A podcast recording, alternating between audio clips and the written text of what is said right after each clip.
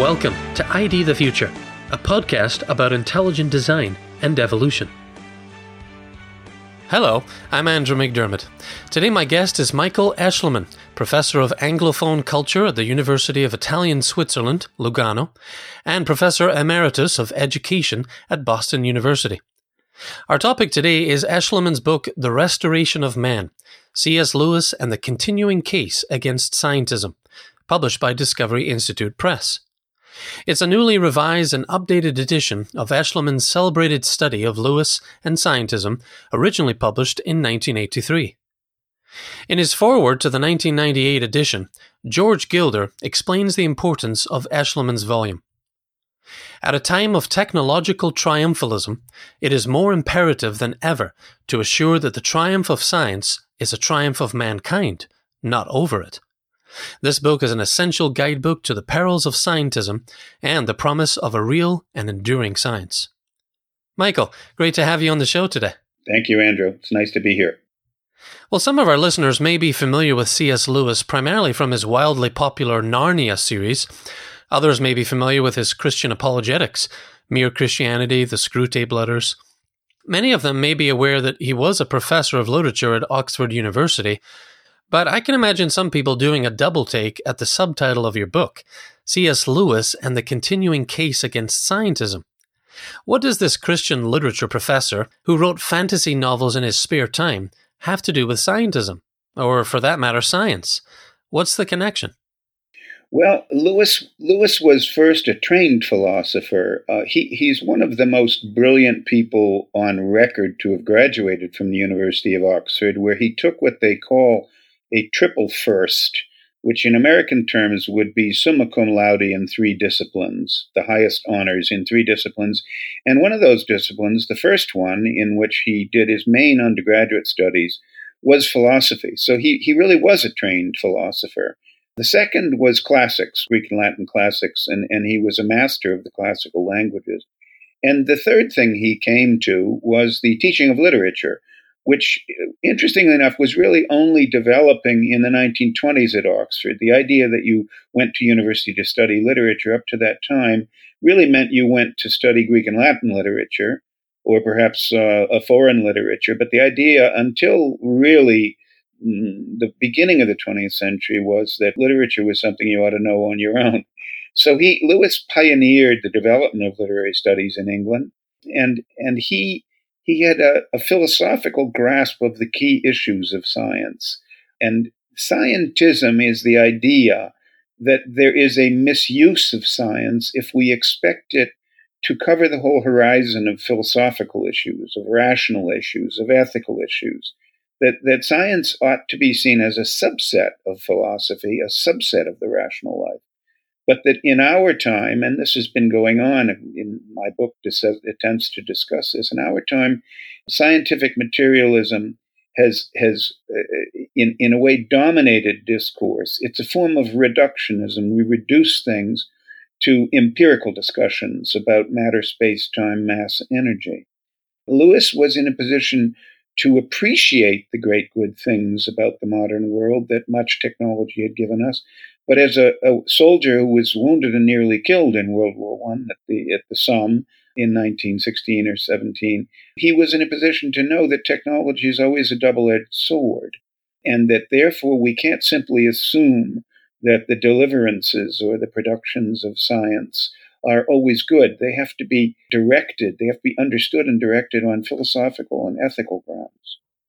Okay, so in the early years of the 20th century, he was in a prime position, you're saying, to, to watch what was happening with the technology and with the science and with scientism, which you're saying is the idea that science is the only path to knowledge and matter the fundamental reality.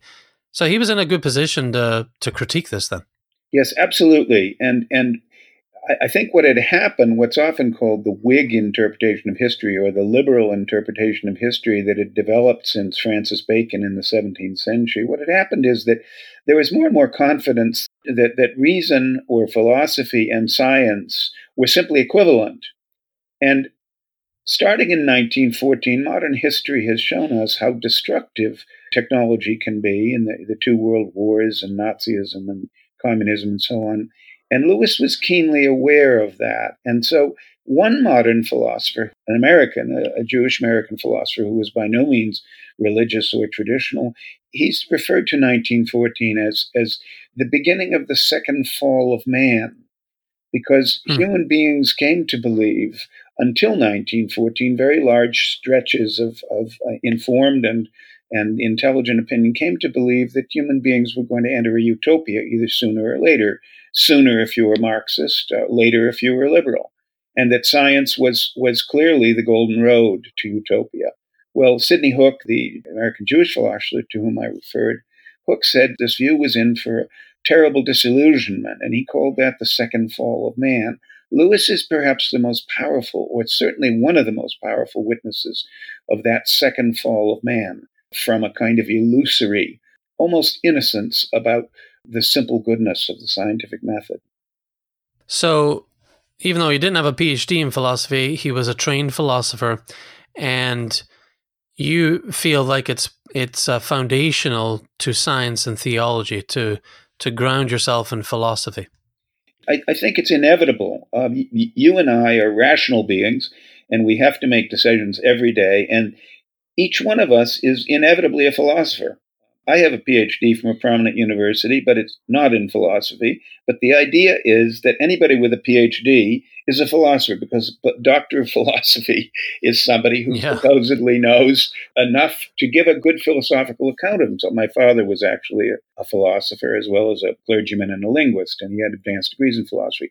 But Lewis felt that that each of us is a philosopher we have to make decisions, even if those decisions are decisions where we defer to a body of specialized opinion that we ourselves don't understand. We do that on the basis of a belief, but we have to take responsibility for our own beliefs and for our own actions. So everybody is inevitably a philosopher. And epistemology, logic, ethics, rational discourse itself, these are philosophical things. And they're really logically prior to their subsets. They're prior to subsets such as science or even theology. These are subsets of, of rational discourse. They don't exhaust the discourse and they don't invent the discourse or provide our prime terms for it. In a way, what I'm talking about is the long term effect of the legacy of Plato and Aristotle, which was mediated by Christianity for 2,000 years. And it means that we, we all we all have access to rational truths at some level. And in any case, we're responsible for the actions and beliefs and statements that we have. Yeah, I really like that explanation. Well, your book's title contains an allusion to a short book by C.S. Lewis. From the Restoration of Man, it's clear that you hold this short book in high regard. You even hold it up as one of the more important books of the 20th century. And you argue that intellectuals ought to hold it in much higher regard than many of them do. What is the book? Why is it so important? And what, in your estimation, has led to its underappreciation? The book is The Abolition of Man, C.S. Lewis's lectures in the north of England during World War II. It's a short book. It's often republished and reprinted. It's translated into several other languages. And it, it, certainly has had a continuing sale and a continuing influence. It's probably used, especially in Protestant and Catholic colleges.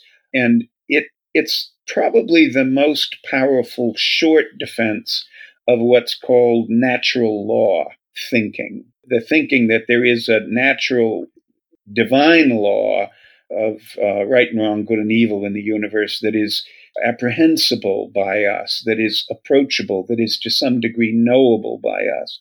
And it, a, a very distinguished Oxford thinker said to me recently in an email, the actually the chair of the um, English faculty right now, he he was referring to the book and he said, he said, I, I think it, it took some some fire on its decks, but nothing actually hit it below the waterline.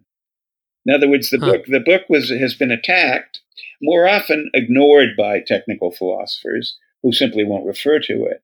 But whatever criticisms have been made of it have been criticisms of the kind that in a naval battle might get you on the on the deck, but they don't get you below the waterline. And I think that's a that's a good uh, good way of putting it it's really a fundamental book for the understanding not only of, of philosophy and ethics, but I think for 20th century history, because so much of what happened in the 20th century, what I've called the second fall of man since 1914, was a disconfirmation and a terrible disappointment of illusory hopes, uh, illusory hopes based on on reform and revolution and, and on scientism. So I think that the book has been ignored largely by philosophers because they don't like the traditional argument. They don't like the resurrection of the classic Platonist Aristotelian Christian argument about good and evil and right and wrong. It's not explicitly a theological book, and it's tightly argued, but it's argued in the way that the Socratic dialogues are argued very tightly. And I think esoteric specialists don't like it. There's also the element that that academics resent someone who had the kind of popular success that Lewis did. He, mm-hmm. He's just phenomenally successful, and they don't like that. They they generally like people who who do more detailed nominalist studies of smaller problems and try to keep going a conversation in each subset of scholarly interest. And Lewis was a wide ranging thinker, highly responsible, brilliantly educated, but one who took on the great issues. And the abolition of man is, is an attempt to resurrect a way of thinking and believing which has had an incalculably long and great influence on the West, but which from the late 19th century uh, on was very much in decline. Well, in that answer, you also um, answered my question that was going to be next, which was, you know, why is C.S. Lewis so enduringly popular? And you touch on it in a, a great way to understand that. People were were looking at that and kind of look down on that, and maybe that's why they avoid some of his arguments made in that book and others. So, and you also mentioned the illusory hope that uh, people had during this time from different ideas and theories and belief systems that were not really panning out. And that reminds me of of uh, what was happening in science too. All of a sudden, uh, with Darwin and his contemporaries, things seemed to have flipped around to where the design that everybody depended on as reality actually was an illusion. And it wasn't really guided by anybody and people had to wrestle with that in the moving into the 20th century. And uh, i think it's quite quite similar to what was happening with other thoughts and and uh, theories. Yes i think that's true. I think that's true. I think I think Darwinism had a, a, catastrophic influence on the intellectual life particularly in Germany, where it was was picked up by by Haeckel, and it was a large element of the emergence of uh, German militarism, both in its Prussian and German imperial form uh, before and during World War One, and then in its Nazi form. Darwinism took much deeper root in Germany than it did in Britain, actually. And social Darwinism really was a terribly destructive thing with respect to traditional ideas of moral responsibility, traditional ideas of moral obligation. And Darwin also had, had a very bad effect on epistemology because the attempt to allege that the fundamental animating factors in life are non mental tends to, to diminish the importance of the mental, the conscious, the rational, the aware, the purposeful. The great philosopher Whitehead said that Scientists animated by the purpose of proving themselves purposeless make a very interesting subject for study. Darwinism tends to say that we're purposeless beings and we're driven and, and determined by factors and phenomena beyond our conscious and willing control. And that's ultimately a very demoralizing view, as well as a false one because his own life, as has often been pointed out, Darwin's own life was animated by the purpose of trying to pursue truths in as, in as much as he could. He's a good example of purposeful scientific work. He's a good example of that, and yet he's a terrible guide to the life of the mind. Well, some of our listeners may be big fans of C.S. Lewis's fiction, and we haven't talked about that as much yet, so let's not disappoint them as we wrap up this first episode here. Can you give an example from Lewis's fiction where he seems to be attacking scientism? There's his Narnia series of novels, the Space Trilogy, Out of the Silent Planet, Perelandra, and That Hideous Strength. Can you think of an example where he kind of takes on scientism or at least offers an alternative to it? Yes, absolutely. I think the best example, and it's often been noted by, by scholars, is the final novel in the in the series, the Space Trilogy, That Hideous Strength, which was written in 1945 and subsequently had, had quite a run and comes in and out of print, both in a, in a revised edition, which is much shortened in England in a, a, a popular paperback, and in the full edition, which comes and goes in paperback also. That Hideous Strength is a fictional version of the issues of the abolition of man. It's written about the same time. And in the fictional version, we have a young sociologist who has all of the predictable liberal opinions of the 1930s. Uh, his name is Mark Studdock, and he is inducted into a scientific research institute, which is called NICE, of all things, N I C E, the National Institute of Coordinated Experiments.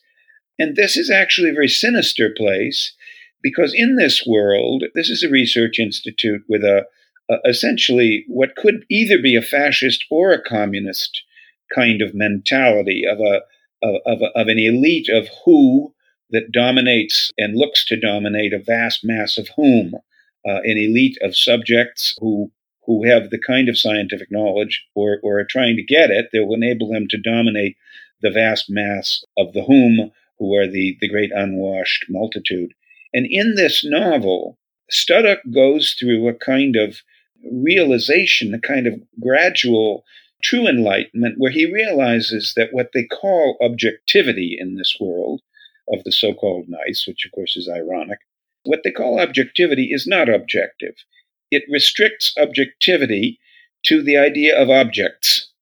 And as, as I'm sure you know, Andrew, objectivity has always had in the West, ever since Plato and Aristotle, had really two meanings that are, that are not equivalent. One is simply the character of objects, of, of, having material, spatial, or temporal existence that can be measured, weighed, tasted, touched, or felt. But objectivity in the other sense, which is central to philosophy, is the idea of that the human mind is disposed to the true and the good.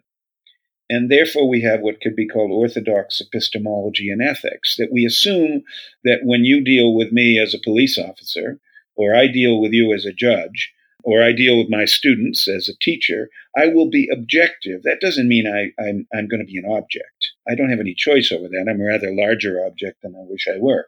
But I, I don't have any choice over that kind of objectivity. But I do have a choice as, as to whether I will be objective with my students, whether you will be objective with your interviewees. And that kind of objectivity means to be disposed to knowing what's true and what's good, um, justice and, and, and truth. And Lewis's novel is about the terrible misunderstanding of these two words, whereby objectivity as objectness comes to be believed in, and, and that's one way of looking at what he means by that hideous strength. We worship material power. We worship physical reality. The biggest is the best. The most powerful is the most real, and so forth. And Lewis, day in, day out, year in, year out, for years and years, kept reiterating the fundamental rationalist arguments that originate with Socrates and that have provided so much light, inasmuch as we have had light down through the history of civilization. The idea that objectivity imposes on those of us old enough to have a conversation such as the one you and I are having right now, it imposes upon us the obligation to try to understand other people in terms of the good and the true, to try to understand phenomena beyond the self. And that hideous strength is a magnificent meditation on this. And in some ways, it is deeper and it is certainly more hopeful than Orwell's 1984, which in some ways is similar to it, written around the same time. It's similar to it because they're both dystopias.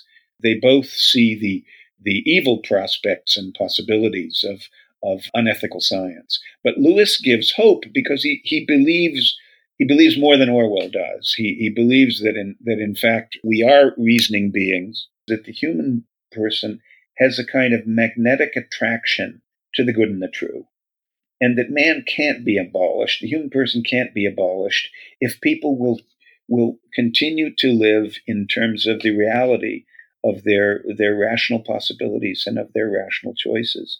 So I think mm. that I think that hideous strength is really the great example in the fictional work of the attack on scientism.